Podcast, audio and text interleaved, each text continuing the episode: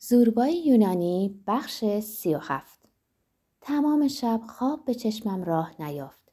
صدای بلبلی برای اولین بار در اون شب شنیده شد.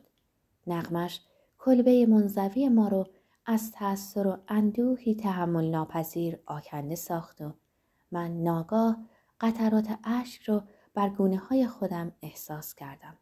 گلوم گرفته بود. داشتم خفه می شدم. سپیده دم برخاستم و از پنجره کلبه نظری به زمین و دریا افکندم. در برابرم روی ماسه توده بوته خاردار دیده می شد که روز قبل رنگ تیره نامطبوعی داشت و اینک غرق در شکوفه های کوچک سفید رنگی بود. رایحه دلچسب عطر درختان لیمو و پرتقال فضا رو پر کرده بود. چند قدمی راه رفتم. هیچگاه تا کنون این معجزه سالیانه را به این وضع ندیده بودم. ناگاه بانگی آمیخته با مسرت و شادی در پشت سرم شنیدم. زوربا هم برخاسته و نیمه عریان کنار در ایستاده بود. اونم از دیدن اون منظره بهاری به وجد و هیجان در اومده بود. با نهایت حیرت و تعجب پرسید: ارباب، این چیه؟ اون معجزه رو میگم. اون رنگ آبی متحرک چیه؟ دریا؟ اون چیه که پیشبند سبز گلداری به خودش بسته؟ زمین؟ کدوم هنرمندی این اثر بدی رو به وجود آورده؟ ارباب، این اولین باره که من این منظره رو میبینم. قسم میخورم. چشماش پر از اشک شده بود. به صدای بلند گفتم: زوربا، دیوونه شدی؟ چرا میخندی؟ مگه نمیبینی ارباب؟ باید سحر و جادویی در این کار باشه. زوربا بیرون دوید و شروع کرد به رقصیدن. مانند کرسبی در بهاران روی علفها غلت میزد. خورشید برآمد. کف دستم و برابر اون گرفتم تا چشمم نیازاره. شیره زندگی در آوندها بالا میرفت. پستانها متورم میشد و روح نیز مانند درختی شکوفه میکرد. احساس میکردم که جسم و روح از مادهی واحد ساخته شده. زوربا از روی علفها برخاسته بود. موهاش پر از قطرات شبنم و ذرات خاک بود. فریاد زد: ارباب، زود باش، زود باش لباس بپوشیم و خودمون آماده کنیم. امروز ما رو برکت خواهند داد. به زودی کشیش و ریش سفیدای ده حاضر میشن.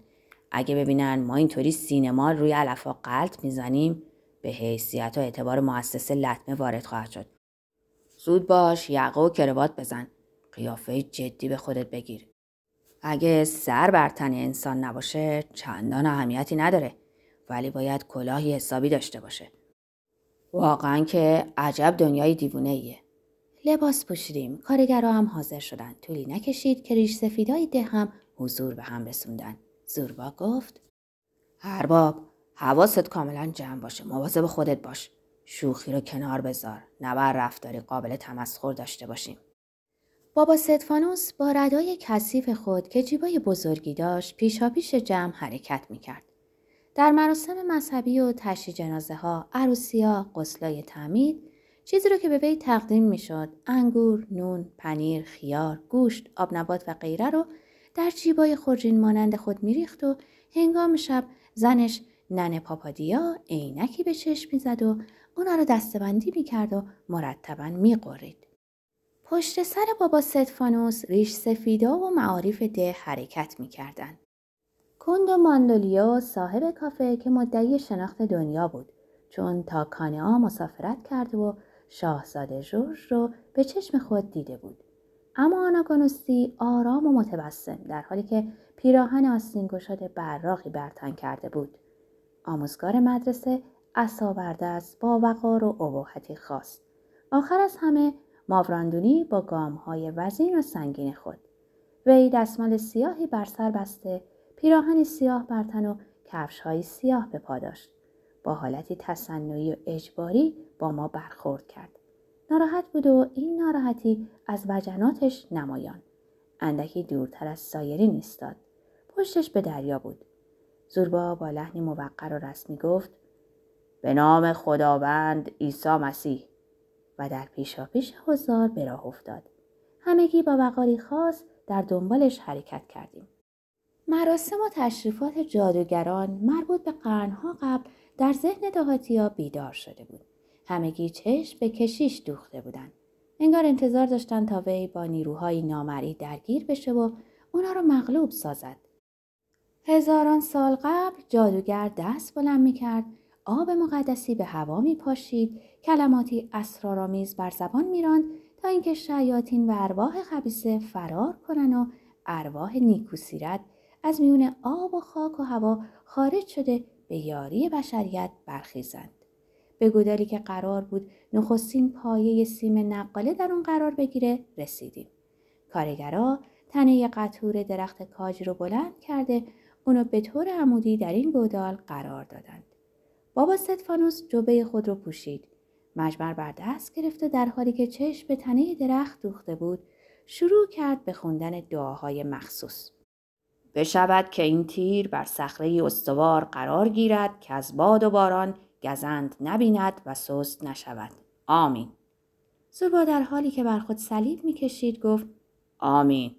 ریش سفیدای ده نیز زیر لب گفتن آمین. بالاخره کارگرها هم گفتن آمین. کشیش به سخن خود ادامه داد. خداوند به کار شما برکت بدهد و ثروت ابراهیم و اسحاق را به شما ارزانی دارد. در این موقع زوربا یک اسکناس صد دراخمه‌ای در دستش قرار داد.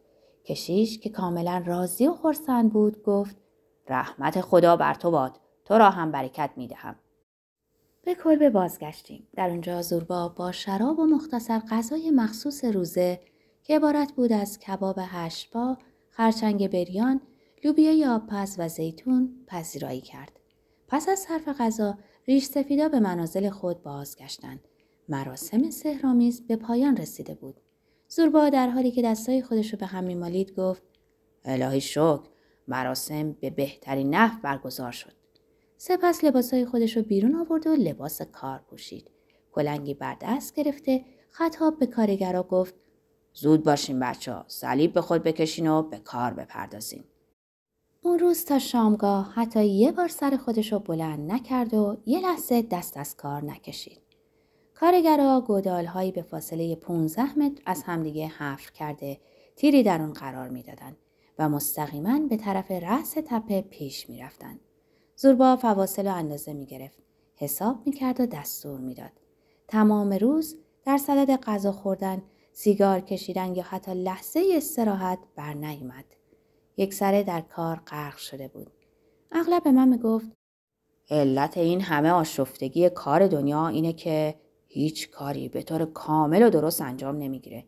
همه کارا سرهمبندی انجام میشه. به کارگرا میگفت تو رو خدا کارتون رو درست انجام بدین. ضربه رو درست روی میخ بزنین تا فرود بره. در نظر خداوند نیمه شیطان صد مرتبه از شیطان تمام عیار منفورتر و پلیدتره. اون روز غروب پس از خاتمه کار به حدی خسته و کوفته بود که روی ماسه ها دراز کشیده و گفت ارباب، من همینجا میخوابم تا صبح بشه. صبح زود باید سر کار برگردم. به علاوه باید یه اکیپ شبکارم درست کنم. چرا زوربا؟ مگه عجله داری؟ قدری تحمل کرد و گفت چرا؟ معلومه دیگه. میخوام بدونم شیب صحیح رو پیدا کردم یا نه. اگه شیب صحیح رو پیدا نکرده باشم که حسابمون پاکه. به سرعت و با اشتهای تمام غذا خورد. طولی نکشید که صدای خورخورش ساحل رو فرا گرفت. من مدتی طولانی بیدار موندم و به نظاره ستارگان پرداختم که کران تا کران در آسمان نیلگون جابجا می شدند. چنین می نمود که آسمان خود سر تا سر جای عوض می کند و پوسته سر من نیز نظیر گنبد رصدخانه‌ای همراه با صور فلکی جای عوض می کرد. جمله معروف مارکوس اورلیوس به خاطرم اومد که گفته بود حرکت ستارگان رو در آسمان طوری نظاره کن که گویی خود با آنها در گردش هستی. این جمله دلمو با نوا و آهنگی موزون آکنده ساخت. مارکوس اورلیوس در سالهای صد و بیست و یک تا صد و هشتاد امپراتور و فیلسوف رومی. آنتونیوس امپراتور روم در سالهای صد و سی و هشت تا صد و شصت و یک او را به پسرخواندگی قبول کرد و دختر خود فستین را به زنی بدو داد. بین سالهای صد و شصت و یک تا صد و هشتاد امپراتور بود. در دوره سلطنت خود تشکیلات مالی و قضایی را اصلاح کرد. با ژرمن‌ها جنگید. در اواخر عمر اثر معروف خود مرسوم به تفکرات را تدوین کرد. روز عید پاک مسیحیان بود. زوربا لباس مرتبی پوشیده خود را به بهترین نحوی آرایش کرده بود. جوراب ساق کوتاه پشمی زرشکی پررنگی بر پا داشت که مدعی بود روزگار یکی از دوستان زنش در مقدونیه براش بافته. بانوی اشتیاق آمیخته با نگرانی بر تپه ساحلی بالا و پایین میرفت.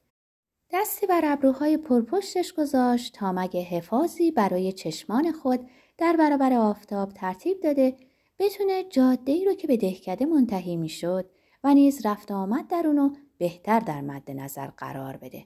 با خود میگفت دیر کرد. باز این فیل دریایی پیر دیر کرد. زنی که شلخته. کهنه کثیف و تیکه پاره. بازم دیر کرد.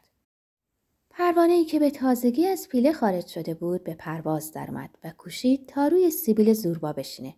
ولی موجب تحریک پوست و قلقلک زوربا شد. وی نیز دهانو پرباد کرده خره‌ای کشید و پروانه به آرامی به پرواز درآمد و در پرتو عشعی خورشید از نظر پنهان گشت.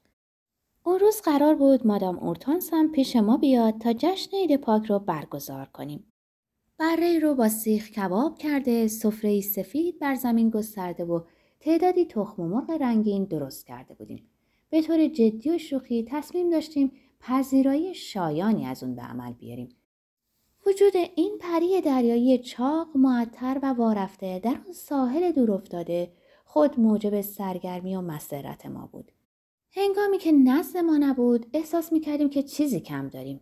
رایحه عطر و کلونی، خرامیدنی چون حرکات اردک به هنگام راه رفتن، صدای خشن و درگه و چشمانی پریده رنگ و بیحال.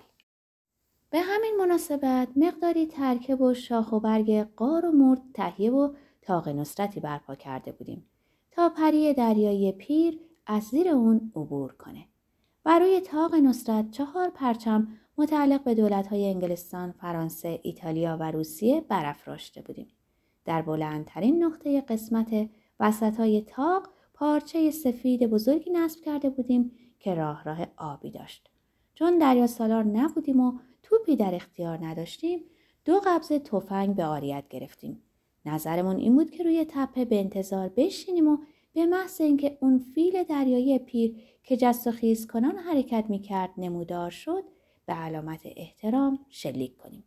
می‌خواستیم در این نقطه دورافتاده ساحلی چیزی از گذشته‌های دور رو براش احیا کنیم تا بتونه ولا موقتاً برای خود در عالم رویا لحظه‌ای به گذشته بازگردد، شاد و مسرور شود و بار دیگه چنین بپنداره که زنی جوان با لبایی یاقوتی رنگ و پستان‌های سفت که کفش‌های چرمی درباری و جوراب‌های ابریشمی برپا داره. اگه قیام پس از مرگ عیسی آیتی برای مشتعل ساختن شور جوانی و وجد و سرور ما نمی‌شد، چه فایده‌ای داشت؟ و اگه نمی‌تونست موجب اون بشه که این پری دریایی پیر خودشو در سن بیست و یک سالگی احساس کنه، پس نتیجه اون چی بود؟ زوربا هر دقیقه این عبارت رو به صورت ترجیبندی تکرار میکرد. دیر کرد. بازم این فیل دریایی پیر دیر کرد. زنی که شلخته. کهنه کثیف و تیکه باره. بازم دیر کرد. و جوراب زرشکی رنگ خودشو که مدام پایین میافتاد بالا میکشید. بهش گفتم زوربا بیا بشین. بیا اینجا در سایه سیگاری بکشیم. به زودی خواهد اومد. نگران نباش. نگاه دیگری به جاده دهکده انداخت. سپس از تپه فرود اومد و زیر درخت در کنارم نشست. نزدیک ظهر بود و هوا بسیار گرم. از فواصل دوردست صدای شادی آفرین عید پاک به گوش می رسید. گاه گاهی باد نغمه لیر کرتی رو برامون برمغان می آورد. لیر نوعی ساز زهی شبیه چنگ که به جای انگشت با آرشه نواخته میشه. سراسر دهکده همچون کندو در فصل بهاران پر از زمزمه و جوش و خروش بود. زوربا سر خودش رو تکون داده و گفت تموم شد. همه ساله در روز عید پاک در همون لحظه‌ای که عیسی بر آسمون صعود کرد منم احساس می‌کردم که روحم به پرواز در میاد. ولی این احساسم سپری شد. الان تنها جسم منه که زندگی دوباره میابه. درست توجه کن ارباب. موقعی که مثلا تو رو به ضیافتی بخونند و پس از غذای اول غذای دوم و سوم روی میز قرار بگیره و میزبان اصرار کنه که یه لقمه از این بخور و یه لقمه از اون، احساس میکنی که شکمتو از غذاهای لذیذ و خوشمزه‌ای انباشته‌ای که البته تمامی اون به صورت مدفوع در نمیاد. مقداری از اون هم باقی میمونه که جزء بدنت میشه و مثلا به خوشمشربی، رقص، آواز، حتی مشاجره و درگیری تبدیل میشه. این چیزیه که من اونو به قیام پس از مرگ یا رستاخیز تعبیر میکنم. زوربا برخاست، چشم به افق دوخت، جبین در هم کشید و گفت مثل این که پسر بچه‌ای داره به طرف ما میاد. اینو گفت و به اون سمت دوید تا زودتر با بچه برخورد کنه. پسر بچه روی نوک انگشت پا بلند شد. چیزی در گوش زوربا زمزمه کرد که موجب خشم و ناراحتی اون شده و گفت ناخوشه، ناخوش، زود از اینجا گم شو و الا کتک خواهی خورد. سپس رو به من کرده چنین افسود. ارباب، من یه سر به ده برم ببینم چه بلایی سر این فیل دریایی پیر اومده. زود بر میگردم. لطفاً دوتا تخم مرغ رنگم بده تا باهاش بشکنم. زود بر میگردم. تخم مرغا رو در جیب گذاشت، جورابشو بالا کشید و به راه افتاد.